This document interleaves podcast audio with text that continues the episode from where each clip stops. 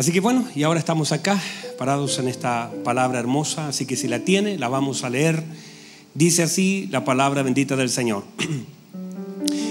si Jehová no edificare la casa, en vano trabajan los que la edifican. Si Jehová no guardare la ciudad, en vano vela la guardia. Por demás es que os levantéis de madrugada y vayáis tarde a reposar. O sea, está diciendo, no importa de mañana hasta la noche que usted haga lo que haga, y que comáis pan de dolores. Pues a su amado dará Dios el sueño. Mire lo que dice el versículo 3, por favor. Dice, he aquí, herencia de Jehová son los hijos cosa de estima el fruto del vientre, como saetas en manos del valiente. Así son los hijos habidos en la juventud. Bienaventurado el hombre que llenó su aljaba de ellos. No será avergonzado cuando hablare con los enemigos en la puerta. Por favor, tome asiento.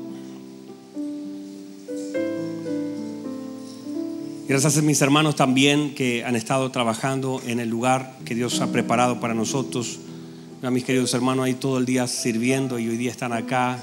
Tenían que estar en Viña del Mar y están acá. Bendiciones. Gracias por el esfuerzo. Gracias por la dedicación. Muchas gracias. Eh, estamos hablando acerca de la paternidad. Ah, hay tres paternidades que se ven muy claramente en la escritura. La primera es la paternidad natural, de cual todos nosotros conocemos y sabemos. La segunda es una paternidad ministerial que se refleja en los libros como eh, Timoteo, Tito, donde el apóstol Pablo llama hijos, pero no son hijos espirituales, son hijos ministeriales que están siendo de alguna forma teniendo una mentoría, una tutoría por parte de Pablo. Y lo tercero, hemos hablado acerca de la paternidad espiritual que solamente puede provenir de nuestro buen Dios, ¿verdad? O sea, el único Padre espiritual es Dios. No hay otro Padre espiritual más que nuestro buen Dios. Así que eso siempre hay en mente. Ahora, esta palabra Padre está un poco enlodada, ensuciada, porque de alguna forma los conceptos que tenemos paternales a veces han sido medios distorsionados. Pero no podemos, míreme por favor, no podemos medir la paternidad de Dios con, en, comparación con la paternidad de un hombre. Nunca. No, no, no, alcanza. O sea, no podemos nosotros decir, bueno, voy a comparar a mi padre. No se puede. Los, los hombres jamás alcanzarán la estatura de Dios. No importa si usted tuvo el mejor papá del mundo, no le alcanza a la estatura de Dios. Nuestro Padre Celestial tiene ciertos principios, algunas cosas que vamos a ir viendo a lo largo de esta palabra, que también son muy importantes que nosotros podamos definir. Mire, por favor, sigamos avanzando. A lo largo de la historia, Dios dejó algunas figuras importantes, eh, paternales en la escritura, que están esparcidas por todo el lugar de la Biblia. Usted ve la Biblia y va a encontrar un montón de veces la palabra Padre. El padre de Isaac, el padre. Esas palabras que aparecen así como regadas. Todas aquellas palabras no están para completar, o sea, la Biblia no está, está dada para llenarlas con gente cada una de las personas que ahí aparece en la escritura, cada persona que está en la escritura, por muy pequeña participación, a veces hay personas que aparecen en un versículo y, desaparecen luego, pero están allí con una razón. Toda, toda persona, toda incluso sobre todo cuando hablamos de la paternidad, toda persona que manifiesta alguna paternidad buena o mala, es simplemente la idea de Dios de que a través de nosotros de la escritura, veamos algunos ejemplos, algunos muy buenos, otros muy malos, pero cada una de las paternidades que la, escritura menciona son una luz para nosotros, son una guía para nosotros, son una, una intención de Dios de enseñarnos cosas buenas de la paternidad y cómo eso afecta positivamente y cosas malas, cómo dañan esas paternidades. Entonces, esas cosas no necesariamente son un reflejo de Dios, sino también lo negativo del hombre cuando un hombre está sin Dios. Y vamos a llegar en este mensaje, míreme por favor, vamos a llegar al final de este mensaje notando cómo un hombre guiado por Dios bendice tanto a toda una generación. Como un hombre que deja su vida en las manos de Dios puede ser de tanta bendición para tantas personas. Y cómo necesitamos nosotros entonces entender la importancia no solamente de asistir a una congregación, no solamente de levantar la mano a un llamado, no solamente de ponernos una túnica blanca y entrar al bautismo, sino de verdad y de todo nuestro corazón seguir al Señor. Porque todo lo demás, la verdad es que no es fácil, pero es posible. Usted puede levantar su mano, usted puede pasar un altar, usted puede ir a los bautismos, usted puede motivado estar viniendo toda la vida a una congregación y nunca haber sido transformado. Tristemente, hay personas que pasan la vida entera en una iglesia, en una congregación, en un salón, como este es un salón, pero nunca han sido transformadas. Nunca hay evidencia del fruto del arrepentimiento. Nunca ellos han sido expuestos de verdad y uno, uno puede medir, incluso uno dice, wow, tremenda palabra, pero no es solamente qué palabra pueda ser predicada, ni qué mensaje podamos oír, ni qué canción podamos cantar, ni cuántas veces usted venga o cuántas veces usted sirva, si de verdad nosotros no buscamos al Señor con todo nuestro corazón y no nos arrepentimos y no dejamos nuestros malos caminos y no nos apartamos del mal y no buscamos de todo nuestro corazón a Dios, hermano, usted puede pasar la vida entera en un salón, jueves, domingo, martes, ir a todos los estudios y nunca haber sido transformado. ¿Hay alguien acá? Entonces, el punto no es solamente uno, y, siempre lo digo, y tal vez eh, soy repetitivo en esto, yo, yo de verdad que agradezco al Señor por su vida, pero ya que ahora está aquí, aproveche el tiempo, que de verdad su vida sea útil para Dios y que de verdad sus años sean de Dios y que de verdad nosotros podamos comprometernos con Dios, porque hay gente que ve a Dios como un, un, buen pololeo.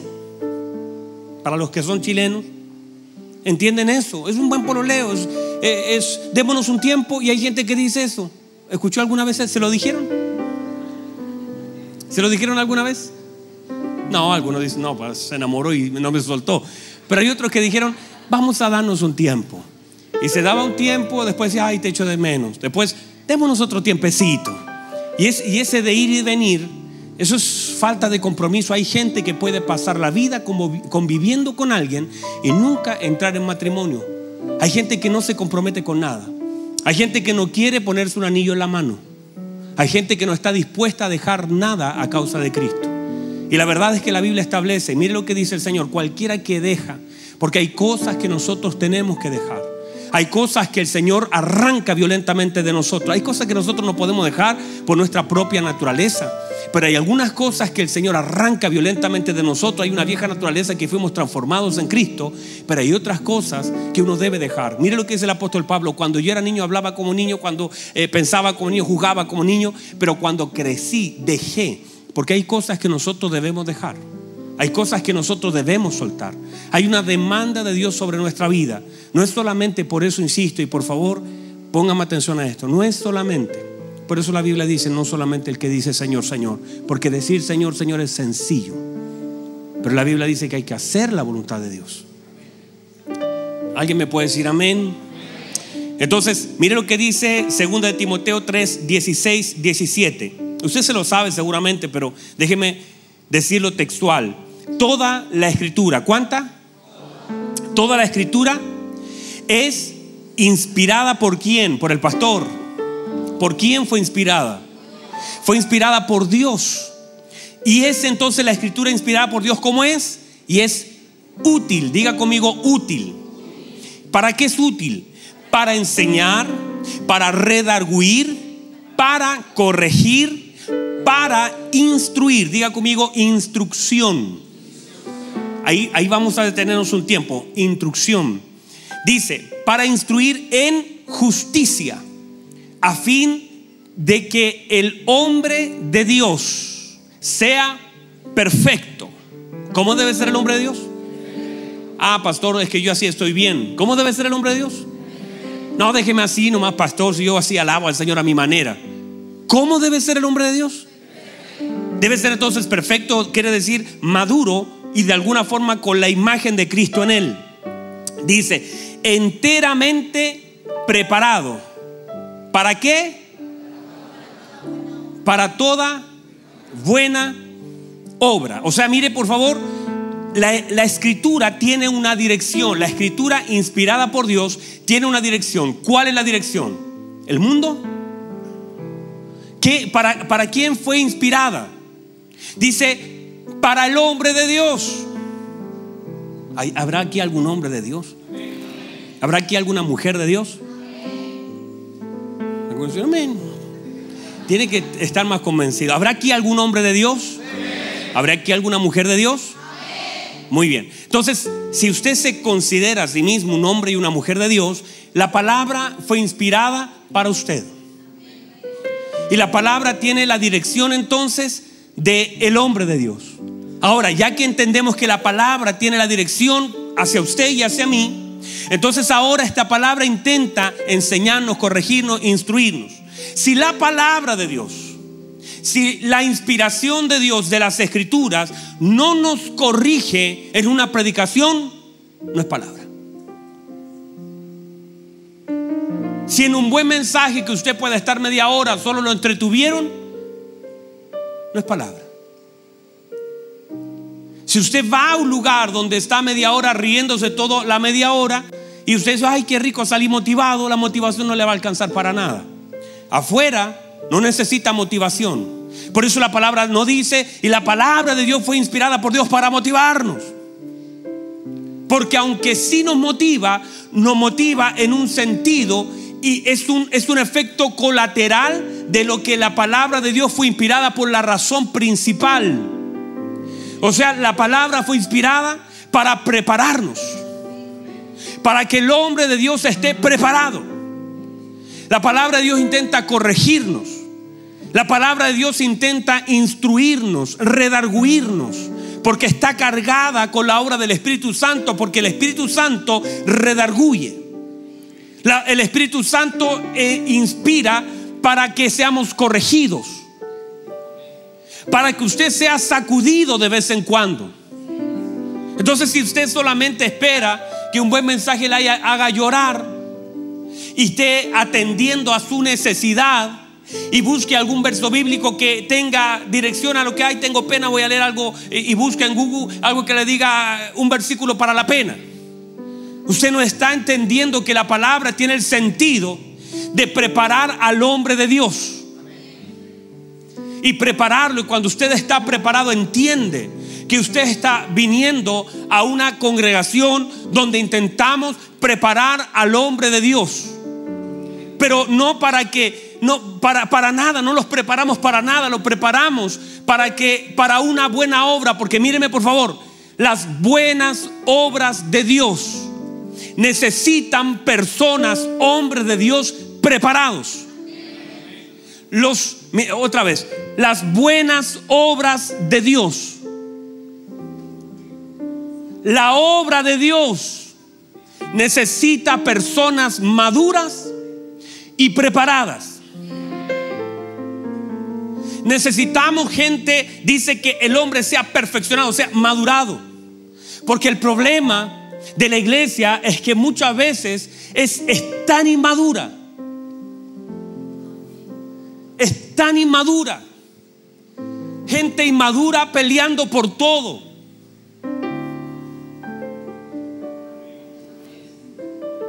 ¿Qué hacemos, Alex? Y le cambio el mensaje, lo, le predico de motivación mejor.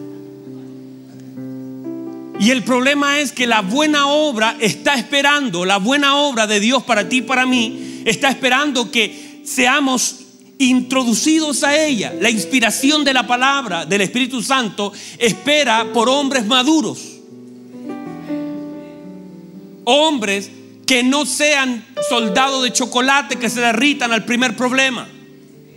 Que se sientan mal cuando alguien no los saluda. Hombres que tengan la convicción que han sido llamados por Dios y no vengan a entretenerse a ver si está bueno o malo el servicio. A ver quién canta o quién predica sino entender que Dios este día lo ha hecho y tiene algo para mí. Y estoy orando por aquel que va a ser usado en la palabra, porque ese hombre de Dios tiene algo de parte del Espíritu Santo inspirado por Dios para que corrija mi vida. ¿Y por qué necesita corrección? Porque Dios me está preparando. Dios te está preparando. Y cada vez que nosotros entendemos que Dios necesita hombres maduros, es por causa de la buena obra, porque mucha gente por su inmadurez ha echado a perder tremendas oportunidades de parte de Dios para su vida. Hombres como Sansón, que están entretenidos, que están gozando del pecado, cuando deberían estar ejerciendo la justicia con aquellos dones que Dios le ha dado. Hombres que deberían ocupar los dones de Dios y trabajarlos así fielmente en casa, pero están entretenidos, malgastando todo lo que Dios le ha dado, incluyendo el tiempo. Y Dios está sacudiendo a una iglesia que muchas veces no alcanza el nivel de novia porque es pequeña, es niña.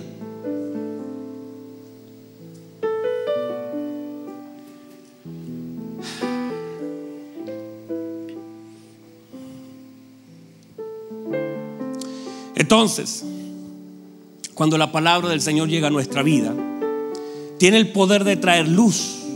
Esa luz rompe las mentiras del diablo, hace retroceder las tinieblas. Eso me da seguridad.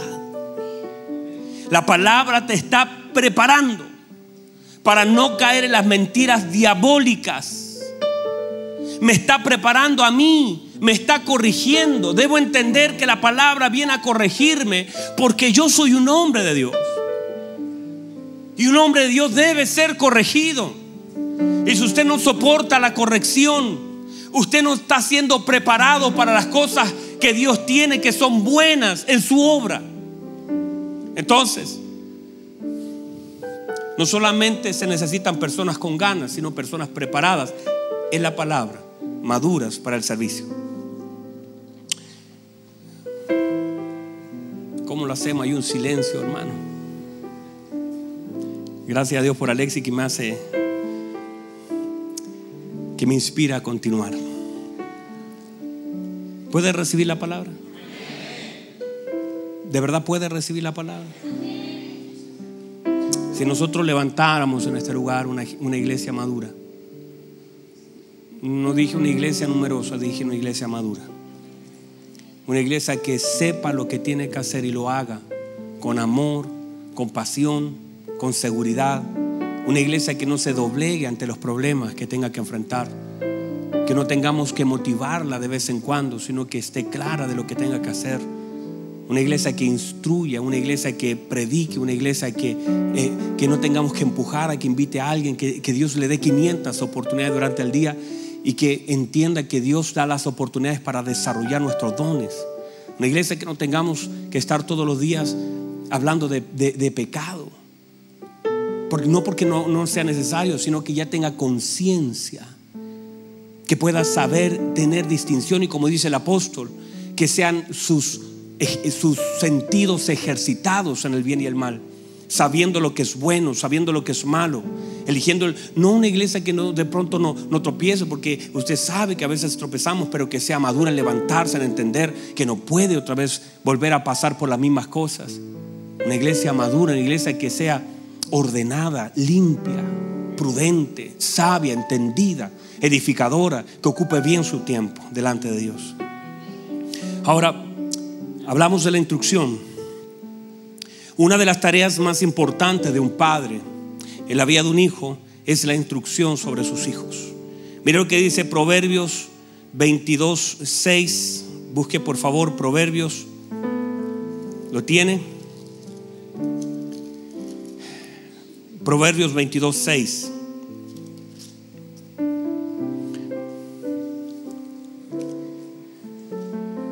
Mire lo que dice. Instruye instruye al niño en su camino. Y cuando fuere viejo, no, usted lo conoce, ¿verdad? Instruye al niño en su camino. Y aun cuando fuere viejo, no se apartará de él. La instrucción es diferente a la motivación. Porque la motivación te dura unos cuantos momentos. La instrucción te dura toda la vida. La motivación dura hasta que enfrentas algo o pasa el tiempo y te olvidas de eso. Y hay que estar constantemente con la gente motivándola para que haga algo. Hermano, vaya a servir, hermano, eh, eh, vaya a predicar, hermano, hay que orar y estás motivado, pero cuando dejan de motivarte, deja de hacer. Pero la instrucción, dice la escritura, que tiene el sentido de que cuando se te instruye, la instrucción tiene el sentido divino de permanecer hasta la vejez. O sea, la instrucción es fuerte. No dice motiva al niño en su camino. Dice instruyelo. La, la palabra instrucción aquí en su original dice estrechale el camino. Estrechale el camino que pueda caminar por lugar donde sea donde no sea posible salirse. Adiéstralo. Hácelo diestro, hácelo experto por medio de la disciplina. Dedícale tiempo a esa disciplina. Porque si los motivamos, todos los días tendremos que volverlos a motivar.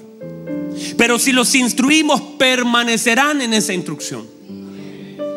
Y una de las tareas de nosotros como iglesia es instruir a la congregación para que aunque pasen los años y tendrás que enfrentar diferentes cosas, es como yo, yo veo a Daniel a Daniel me inspira Daniel. Daniel fue instruido por sus padres para que no importa el escenario, no importa la prueba, no importa el país, no importa la edad, no importa el ofrecimiento, se hace irrelevante lo que pongan delante de mí. Estoy instruido para no contaminarme. Estoy instruido para no salirme del camino porque me lo estrecharon me estrecharon el camino y ahora ya no me puedo salir. Estoy guiado, me instruyeron, no me dejaron alternativa, estoy por aquí. Este es el camino y de ahí no me voy a salir. No tengo opción porque fue, fui instruido. Se sabe que no hay instrucción cuando la persona fácilmente se sale de lo que tiene que hacer. Se sabe que no hay instrucción cuando la gente hace las cosas a su manera. Pero cuando hay instrucción, la instrucción requiere tiempo y dedicación y disciplina. Y eso es una tarea de la iglesia, ser instruida. Nosotros debemos ser instruidos en la palabra de Dios, porque aunque pasen los años, van a cambiar los escenarios. Va a venir una persona, va a venir otra persona, va a venir otro a tratar de sacarte. Va a venir una presión, va a venir otra presión. Pero si estás instruido, no importa lo que te ofrezca, no va contigo, no vas a caer, no vas a cambiar tu primogenitura por un plato de lentejas. Estás tan instruido que tienes la capacidad de decir no a la mayor tentación de tu vida. Estás tan instruido por la palabra de Dios, estás, estás tan, te estrecharon tanto el camino, te dedicó tiempo Dios a tu vida no importa lo que te ofrezca, no importa lo que te den, no importa tus carencias, no importa si en un momento no tienes nada, el diablo te va a tentar con eso. Cuando no tengas nada, el diablo va a ocupar eso para decir, yo te puedo dar mucho, haga esto, cambie, eh, haga injusticia, haga mentira, si no tiene, aproveche su oportunidad. Y usted va a estar tan instruido como Job diciendo, no importa si no tengo, no importa si no me queda nada, no importa si me quitan la vida, yo sé que mi redentor vive y al fin se va a levantar del polvo. No importa lo que el diablo me ofrezca, estoy instruido. No estoy motivado, estoy instruido. Estás tan instruido que, que no eres no eres una persona de papel, no eres una persona que te caes al primer viento. Estás tan instruido que viene la ola, viene el río, viene, viene la prueba y permaneces en ese lugar. Estás tan instruido que no te mueves, te duele. No quiere decir que no te duela, no quiere decir que no te afecte, no quiere decir que hayan mil preguntas en ti, pero no te vas a mover de la roca. Estás tan pegado a la roca que dice, no importa lo que venga sobre mí, no importa si vienen río, vienen viento, bien, no me voy a mover de este lugar. Van a azotar, me va a doler, pero voy a permanecer, voy a estar allí, no voy a soltar. Estás tan pegado a Cristo. Y la iglesia necesita ser instruida en esa justicia.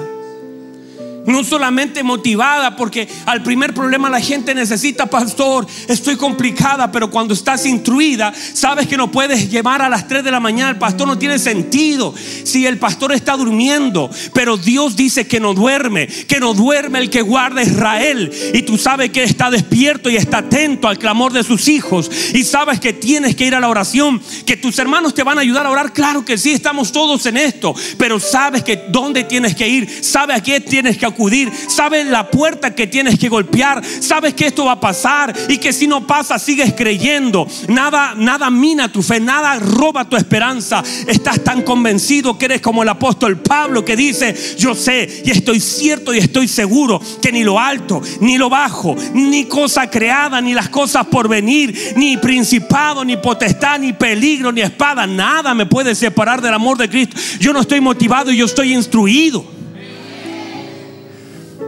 Y eso, eso necesitamos en la iglesia. Necesitamos gente instruida.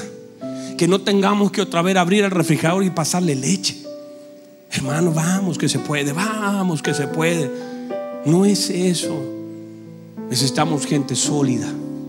Gente que no caiga en mentiras del diablo, que aprenda a distinguir con instrucción la palabra de verdad. Entonces, eso es lo que Dios está haciendo. Míreme por favor. A muchos de ustedes y a mí también se nos está angostando el camino. Empezamos a perder opciones. Dios empieza a cerrar puertas a nuestro alrededor. Siempre hablamos de las puertas que Dios abre, pero hablamos muy poco de las puertas que Dios cierra. Y a veces lo único que Dios está haciendo es estrechándote el camino. ¿Sabe lo que está haciendo Dios? Dejándote sin opción para que la única opción para ti sea Él. Y a veces es tan necesario que el Señor empieza como este pasillo, empieza a achicar los espacios y ya no tengo espacio para moverme porque Dios demanda que caminemos por este camino angosto. Y empieza el Señor una y otra vez. Por favor, reciba esta palabra. Cuando hay instrucción, la instrucción es una secuencia de cosas que son repetidas en nuestra vida. Te instruyen una vez. Y alguien que de verdad quiera que manejes un concepto, te instruye cuántas veces. Te hace hacer las mismas cosas varias veces. Un ejercicio 20 veces, hágame 20 repeticiones. haga otra vez, hágalo otra vez, hágalo otra vez. Y tú no te das cuenta que esa repetición para ti es tediosa. La repetición está repitiendo lo mismo, está viviendo lo mismo. Te están instruyendo. Señor, pero ya pasé hace días atrás. Estuve con una persona. Me decía, he tenido, la señora, el esposo me decía, hemos tenido siete pérdidas. Siete. Eso es complicadísimo. Pasar siete veces por el mismo lugar del dolor. Pasar es que te encontraron una cosa, ahora te encuentran otra. Es que las cosas no resultan y paso una y otra vez por el mismo lugar es que te están instruyendo. Estás haciendo el mismo ejercicio que hace 20 veces y el profesor te dice, anote en su cuaderno 40 veces y tú dices 40. De hecho, el, cuaderno de caligrafía, no sé si, si, lo digo bien ahora porque ahora cambiaron todas las cosas. Antes era castellano, ahora el lenguaje. Caligrafía, ¿verdad? Para que puedas escribir bien como se demanda de usted, lo hacen repetir la misma frase en todo el cuaderno sin salirse de los márgenes. Y muchos de nosotros, por salirnos de los márgenes, nos vuelven a pasar la misma materia y a escribir la misma frase. Y hay mucha gente que en su vida está saliéndose de los márgenes que Dios dice, si te sale lo repites. Y muchos sin darnos cuenta seguimos repitiendo la misma frase porque salimos de los márgenes establecidos de la palabra de Dios. Y hasta que Dios no diga, así te quiero, y lo vas a repetir, y lo vas a repetir a tus hijos, y lo vas a poner en las puertas, y lo vas a grabar, lo vas a repetir en el camino, cuando se acuesten y cuando se levante, quiero que repita, que instruyas.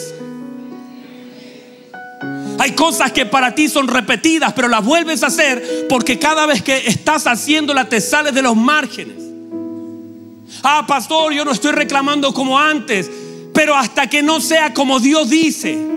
Seguirás repitiendo por causa de la instrucción hasta que ya para ti sea común agradecerle a Dios. Y aunque no entiendes lo que estás viviendo, y aunque no tengas idea por qué lo pasas, pero dobles tu rodilla, decir, ah, yo sé en quién he creído, yo sé que mi depósito está guardado, tengo una enfermedad y no voy a ocupar mi boca para reclamar, voy a darle gracias porque Dios sigue siendo bueno, Dios es mi Padre, Dios es fiel, que no lo entienda no quiere decir que no sea bueno y que esté en el propósito eterno de Dios, algo Dios quiere conmigo en este asunto. Pero gente pasa saliéndose de los márgenes y tiene que volver como con un cuadernito otra vez a repetir la misma frase, la misma historia una y otra vez.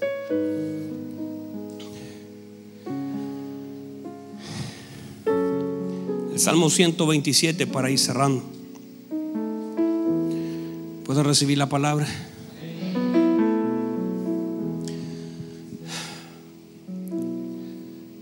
Mira lo que dice la escritura. Vamos a llegar donde quiero llegar. Si Jehová no edifica la casa, esto tiene que aprendérselo y no solamente como un versículo aprendido de memoria, sino como una verdad presente en su vida. Si Jehová no edifica la casa, no importa los materiales que uses, no importa los profesionales que trabajen, no importa el tiempo y los recursos que tengas, si Jehová no edifica la casa, estás trabajando en vano. Lo que quiere decir el Señor, cuál es el principio, si Dios no está en el asunto, no importa lo que estés edificando, es en vano. No importa lo que esté levantando, es en vano. Lo más importante no es si estoy edificando una u otra cosa, lo más importante es que Dios esté en ese asunto que no dejemos fuera, no es, eh, eh, no es estoy ayudando a Dios, no es eso, nosotros somos parte de un plan eterno de Dios. Y que tu edificación, que tu torre, que tu casa, que lo que estás haciendo, digo esto a propósito de cientos de cosas en las cuales nosotros le decimos, Señor, acompáñame en esto y, no, y queremos que Dios no, no, vaya con nosotros, el lugar donde Dios nunca nos ha mandado a que antes de un, joven estudiar, no esté preguntando cuántos puntos necesito, sino Señor, ¿qué quieres que yo haga? Antes de decirle sí a una empresa, a un puesto, dobles tus rodillas y le digas, Señor, esto es, esto es lo que tú quieres que yo haga. Y que estés tan guiado por Dios para que Dios esté en el asunto. Porque cuando la cosa comienza a tambalear, empezamos a pedirle a Dios que nos salve de cosas donde Dios nunca nos dijo que nos metiéramos. Y la pérdida, la ruina es tan grande. Si usted va a edificar una casa, si Dios no está, en vano es. No importa lo que construyamos. Hay gente que deja su vida. Hay gente que incluso en el llamado pastoral hay personas que asumen un riesgo y dicen, yo me tiré a las aguas y comencé a caminar en fe donde Dios nunca le dijo que soltara. Hay personas que comienzan con su fuerza y el término de eso es fracaso. No importa lo que construyamos, porque Dios no anda buscando personas para respaldar, Dios está llamando. Dios es el Señor de nuestra vida. Y a veces lo ponemos al lado contrario. Nosotros queremos que ser los señores de Dios. Y nos equivocamos. Si Dios no edifica la casa, en vano trabajan los que la edifican. Por favor, guarde eso en lo profundo de su corazón. Si Dios no guarda la ciudad, dice el escrito. Si Dios no guarda la ciudad, en vano verá la guardia.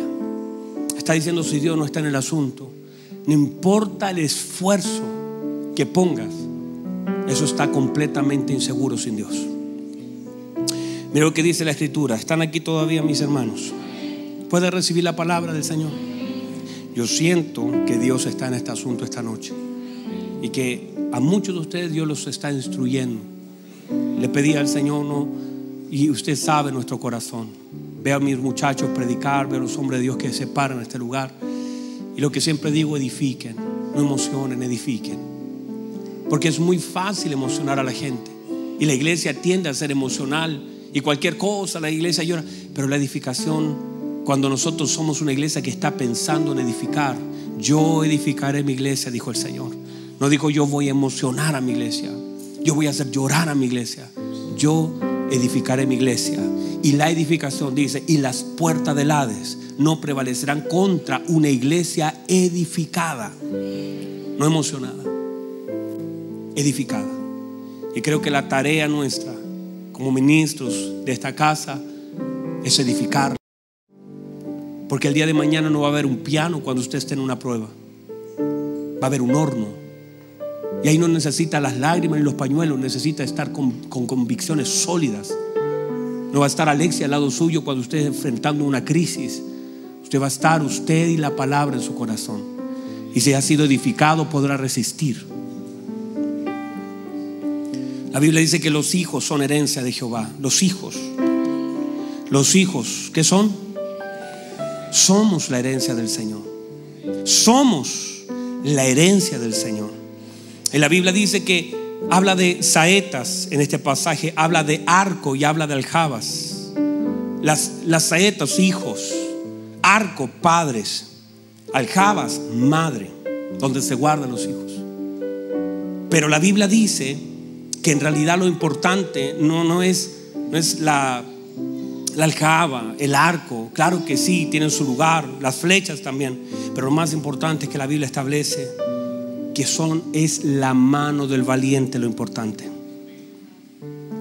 La mano del valiente habla de la mano de Dios, porque es la mano de Dios la que toma el arco. Es la mano, y, y eso les decía hace un ratito atrás, la mano de Dios decía este concepto, porque cuando un hombre, una mujer es guiado por la mano de Dios, va a bendecir tanto a su generación. Cuando ese arco, cuando nosotros como padres somos arcos, bendecimos tanto a nuestra generación porque nos dejamos guiar por el Señor.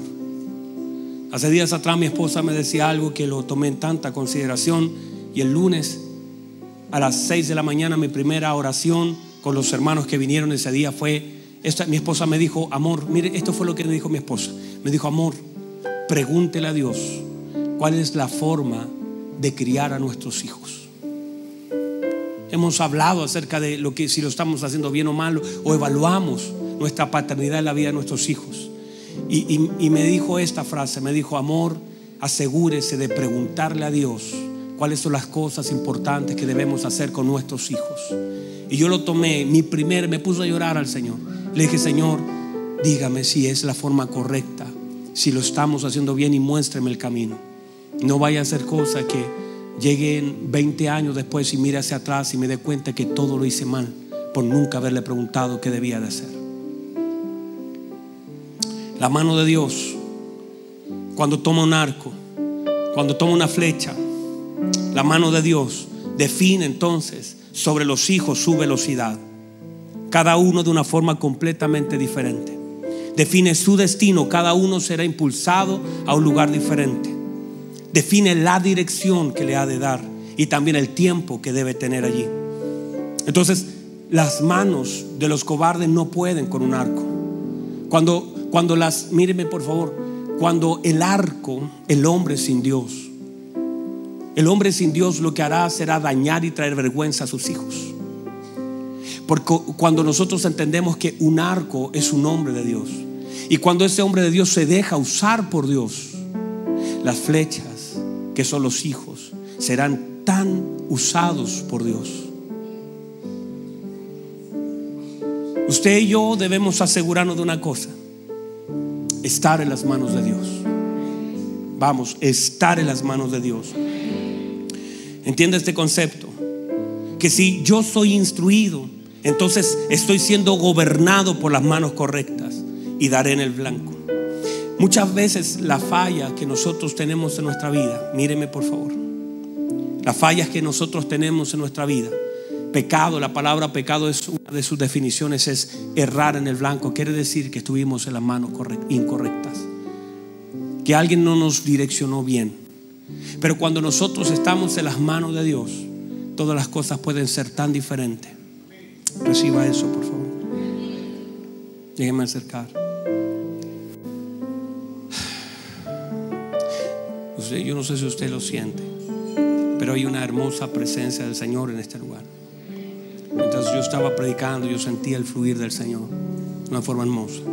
Porque cuando la iglesia es edificada bajo la unción del Espíritu Santo, se puede sentir acá que Dios está hablando, está punzando nuestro corazón. Cuando nosotros vemos la mano de Dios en el asunto, le había pedido a Multimedia que pusiera una imagen, no sé si la tendrán por ahí, pero básicamente es esto. Nosotros somos ese arco, cada uno de ustedes somos el arco, que debemos ser tomados por la mano de Dios. Y yo, y yo pensaba y decía, la imagen paternal para eso es tan fuerte y tan solemne. Es una imagen que manifiesta a un padre con un hijo. Yo, llevo a mis hijos a cualquier lugar. Cuando mis hijos toman mi mano, cualquier cosa los entretiene y se mueven y corren, a veces al peligro. Pero distinto es cuando un padre toma la mano de un hijo. La mano de un padre sostiene a un hijo. No importa lo que haya a su alrededor, la mano sostiene, la mano es segura. A veces voy con mi hijo, mi hijo tropieza, pero no cae solo porque yo tengo su mano tomada.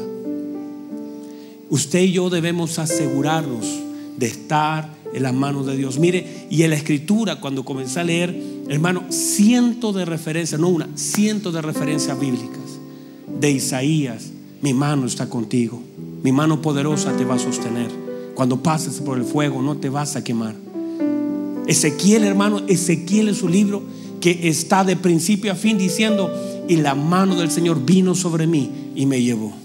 La mano del Señor vino sobre mí y me mostró. La mano del Señor vino sobre mí y me levantó. La mano, siempre, porque cuando tú entiendes el poder que tiene la mano, cuando tú entiendes el poder, por eso cuando uno ve la imagen de Jesús, manifestando esa mano, la paternidad, porque diestra habla de paternidad de la escritura. Mi diestra te va a sostener. Y cuando uno ve la mano del Señor, la Biblia dice que viene un, un hombre leproso y le dice, Señor, si usted quiere puede sanarme. Y vemos la mano de Dios y le dice, sí quiero y le tocó. Porque cuando esa mano está con nosotros, hay cosas que gobernaron nuestra vida pero por causa de la mano, por causa de la mano, lo que nos gobernó durante tantos años tiene que soltarnos. Cuando vemos a Pedro y Juan inclusive operando en esa paternidad, ven a un hombre que está lisiado y le dicen, dice tomándole de la mano, le levantaron. Es tan importante que usted y yo nunca pierda, nunca pierda el centro de que usted y yo para ser instruido no puede ser lejos de la mano de Dios. Tiene que ser en la mano de Dios. Y caminar así, dependientes absolutos del Señor. Sin querer soltarnos, sin querer apartarnos, sino siendo guiados como un padre guía a su hijo. Y a veces sin darnos cuenta, Él nos está jalando y nosotros no queremos. Y hay un peligro, pero nuestro Padre nos sostiene porque Él conoce el camino. Puede ser que nosotros ni sepamos dónde estamos y a veces nos sentimos inseguros, pero aparece la figura de nuestro Padre. Y nuestro Padre que conoce los peligros, conoce nuestro mañana, conoce nuestro ayer, conoce la mano del Señor, nos sostiene. La mano del Señor nos levanta, la mano del Señor nos guía, la mano del Señor, si nosotros como arco permanecemos en la mano de Dios, Él definirá lo que ha de suceder con nosotros, Él definirá nuestro destino, Él va a definir nuestra velocidad, Él va a definir nuestros tiempos, Él va a definir toda nuestra vida, porque en la mano del valiente jamás nosotros seremos avergonzados. Por favor, póngase en pie. Cierre sus ojitos, por favor. Y usted y yo, todos los que estamos aquí, siento que el Señor nos ha venido hablando esta, esta tarde. Cierre sus ojitos. Agradezcanle al Señor porque la palabra de Dios ha sido inspirada y le es útil. Porque usted es un hombre de Dios. Usted no es cualquier persona.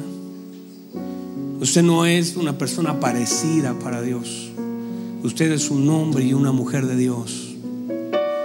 Lo que Dios está haciendo, lo está instruyendo, lo está corrigiendo, le está redarguyendo, lo está instruyendo, está cerrando las puertas por algunos lugares, le está diciendo, si no soy yo, no es nadie. Yo seré tu nube en el desierto, yo seré tu roca en el desierto. Yo seré tu vestido, yo seré tu calzado, yo seré tu maná. Pero si alguna de esas cosas falta, no puedes sobrevivir. Pero yo seré todo para ti. Si te quito la nube, no puedes sobrevivir. Si te quito la roca, ya no puedes seguir. Si te quito el maná, un día no puedes sobrevivir sin maná.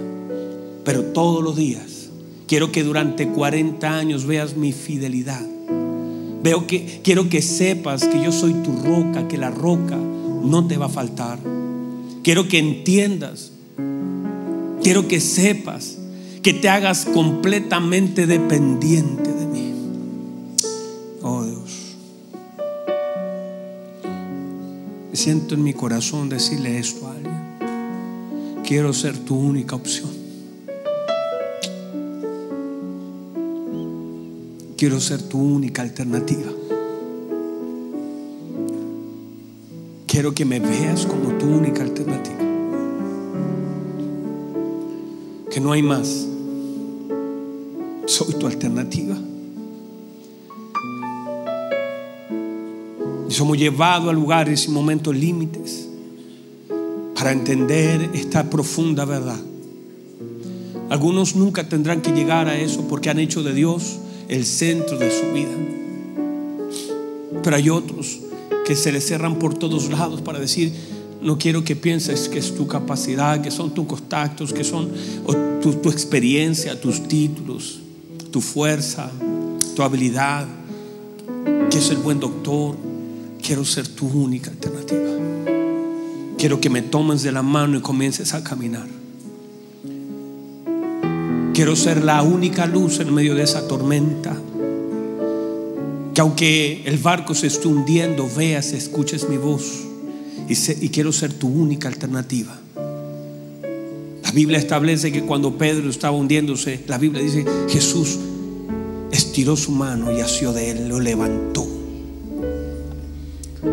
Quiero que usted pueda, iglesia amada, estar tan instruida que pueda ver la mano de Dios y sepa usted que no importa lo que esté viviendo, Dios es su Padre. Y que en esa paternidad usted puede confiar. Y que no importa quién falló. Y no importa quién se fue. Juan capítulo 10 dice, Jesús diciendo en Juan capítulo 10, hablando del buen pastor, dice, yo conozco mis ovejas, mis ovejas me conocen a mí y las que están en mi mano nadie las puede arrebatar. Y luego lo vuelve a afirmar. Y dice, mi padre, lo que es de mi padre, las ovejas de mi padre, nadie las puede arrebatar de su mano. La mano de Dios es tan poderosa que nadie la puede abrir. La mano del Señor es tan poderosa. Y si estamos en las manos de Dios, y si estamos en las manos de Dios, y si usted se sabe estando en las manos de Dios, no importa quién venga, no importa lo que pase, no importa lo que suceda, usted está en la mano de Dios, no hay depresión que lo pueda arrebatar, no hay enfermedad que lo pueda arrebatar, no hay crisis que lo pueda arrebatar, no hay problema que lo pueda arrebatar. Usted está en las manos de Dios, no está en las manos de un hombre, está en las manos de Dios. Su vida está, la gente dice esto, la gente dice, Dios tiene la última palabra. No vaya a pensar eso. Dios no tiene la última palabra. Dios tiene la palabra.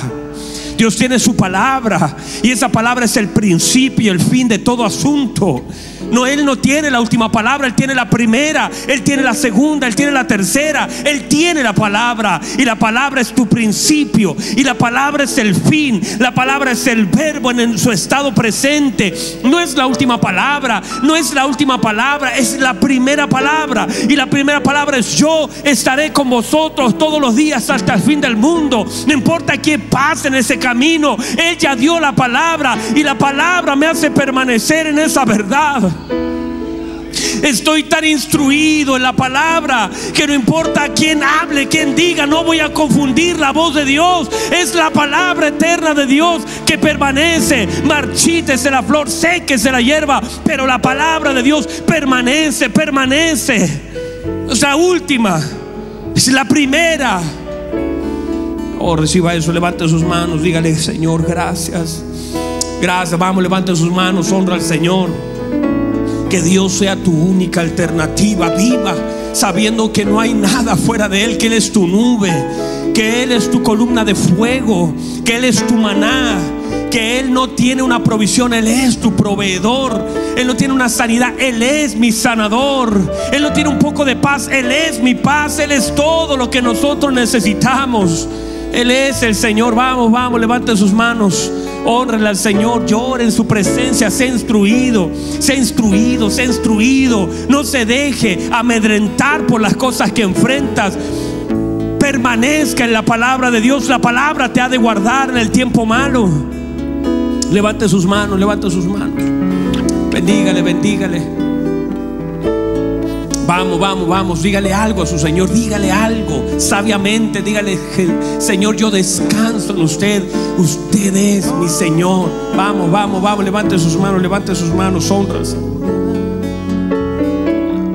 Aprovecha este tiempo, esta presencia hermosa del Señor. Aquí Dios se está moviendo.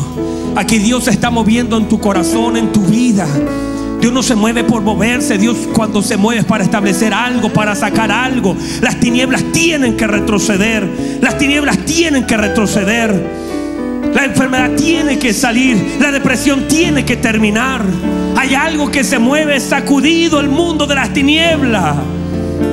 Vamos, levante sus manos, honra al Señor. Dígale, tú eres todo para mí.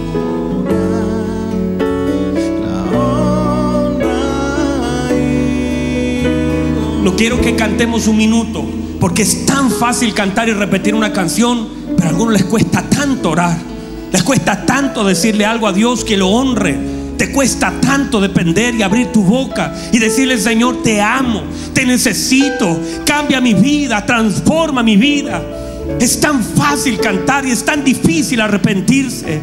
Arrepiéntase, dígale, Señor, quiero dejar este pecado. Señor, ya no quiero estar lejos de ti. Ayúdame, Señor. Grite como el hijo pródigo diciendo, me levantaré. Quiero ir a la casa de mi padre. Decirle pecado contra el cielo y contra ti. No soy digno. Alguien tiene aquí que arrepentirse. Alguien tiene aquí que dejar su pecado. Alguien tiene que soltar y decir, Señor, yo te necesito. Estoy cansado de esta vida.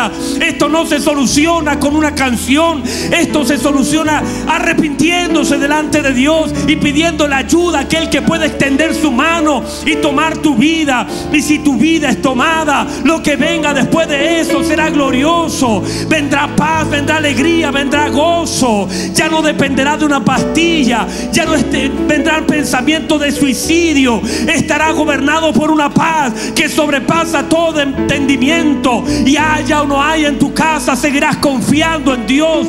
Vamos, Alguien tiene que orar. Levante su voz y dígale a Dios, ayúdame Señor. Sácame de este pozo. Señor, en maldad he sido formado. Padre, yo te quiero conocer. Necesito de ti. Alguien tiene que orar en este lugar. Alguien tiene que levantar alabanza y adoración. Qué bueno que siga sonando la alabanza. Pero tienes que orar. Tienes que orar. Tienes que meterte más adentro. No se trata solamente de emocionarnos con una canción. Se trata de arrepentirnos, de volvernos a Dios. Si mi pueblo sobre el cual mi nombre es invocado se humillaren, dejar en sus manos caminos, entonces yo iré desde los cielos, perdonaré su pecado, yo sanaré su tierra. Tengo un compromiso con aquellos que se humillan. Tengo un compromiso con el arrepentimiento en el hombre. Vamos, levante su voz. Levante su voz, dígale algo al Señor. Use la sabiduría, use el recuerdo, use la memoria. Dios ha sido bueno contigo, no te ha fallado. Él ha sido todo para ti. Levántele alabanza desde lo profundo de su corazón, no con una melodía, sino de lo profundo de su corazón. Reconozca la bondad del Señor sobre su vida, sobre sus hijos. Vamos, alguien que alabe, alguien que diga algo, alguien que levante su voz, alguien que reconozca que ha pecado y diga, Señor, no necesito pasar adelante, necesito arrepentirme de verdad, soltar aquello que me está atando, soltar aquello malo y volver mi rostro al Señor y Él tendrá misericordia de mí. Señor, gracias por su palabra, ha sido predicada. Padre, necesitamos ser instruidos en justicia y en verdad. Necesitamos tanto hacer las cosas de una forma madura, correcta. Necesitamos tanto, Señor, ser perfeccionados, redarguidos por su palabra, instruidos en ella. Y hay caminos que se van a cerrar para que yo camine en su camino. Estoy siendo instruido y dispongo mi corazón a ser instruido porque quiero que pasen los años y cuando sea viejo miraré hacia atrás y diré que bueno fue Dios que me cerró el camino, que no fue mi fuerza la que no me dejó caer. Él no me dejó caer, Él me sostuvo con su mano poderosa. Hacia atrás y cada uno de los años fui guardado por Dios, fui guardado por mi Dios. Él no me dejó caer porque fui instruido. Señor, gracias. Levante sus manos, levante sus, su voz, honra al Señor. Dígale, Señor, gracias. Su presencia, Señor, su presencia. Su presencia, Señor, que nos guía a la verdad, a la justicia. Que podamos, Señor, sentir dolor por haberle fallado que sintamos dolor por los pecados que hemos cometido y ese dolor nos lleva al arrepentimiento, a decirle, Señor, no quite su Santo Espíritu de mí, guárdame y lávame más y más de mi maldad. Vamos, levante sus manos y dígale al Señor, dígale, Señor, Padre, nos arrepentimos de todo nuestro corazón. Padre, usted dé la dirección, usted dé la velocidad, usted, Señor, genera el destino. Usted, Señor, los tiempos son suyos. Padre, no quiero edificar algo fuera de su voluntad. Si Jehová no edifica la casa, en vano trabajan los que la edifican. Señor, qué pérdida de tiempo estar sin usted. Si usted no guarda la ciudad, no guarda mi casa, no guarda mis hijos, no guarda mi familia, no guarda mi vida. Señor, ¿qué importa que no esté allí delante? En vano vela la guardia. Pero si usted está en el asunto, todo se hace productivo, hermoso. Se sabe que usted está allí, la gloria suya es manifestada.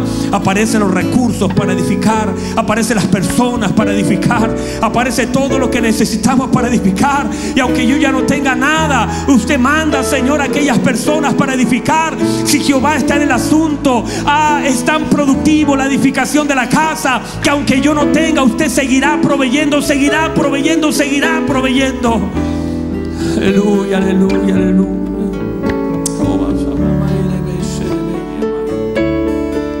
Vamos, vamos, vamos, iglesia. Levante su voz un minuto más, un minuto más. Minuto más, minuto más. Minuto más. Vamos, vamos, sea maduro en su adoración. Sea maduro, no sea emocional. Recuerde quién es Dios para usted. Tómese de su mano y camine con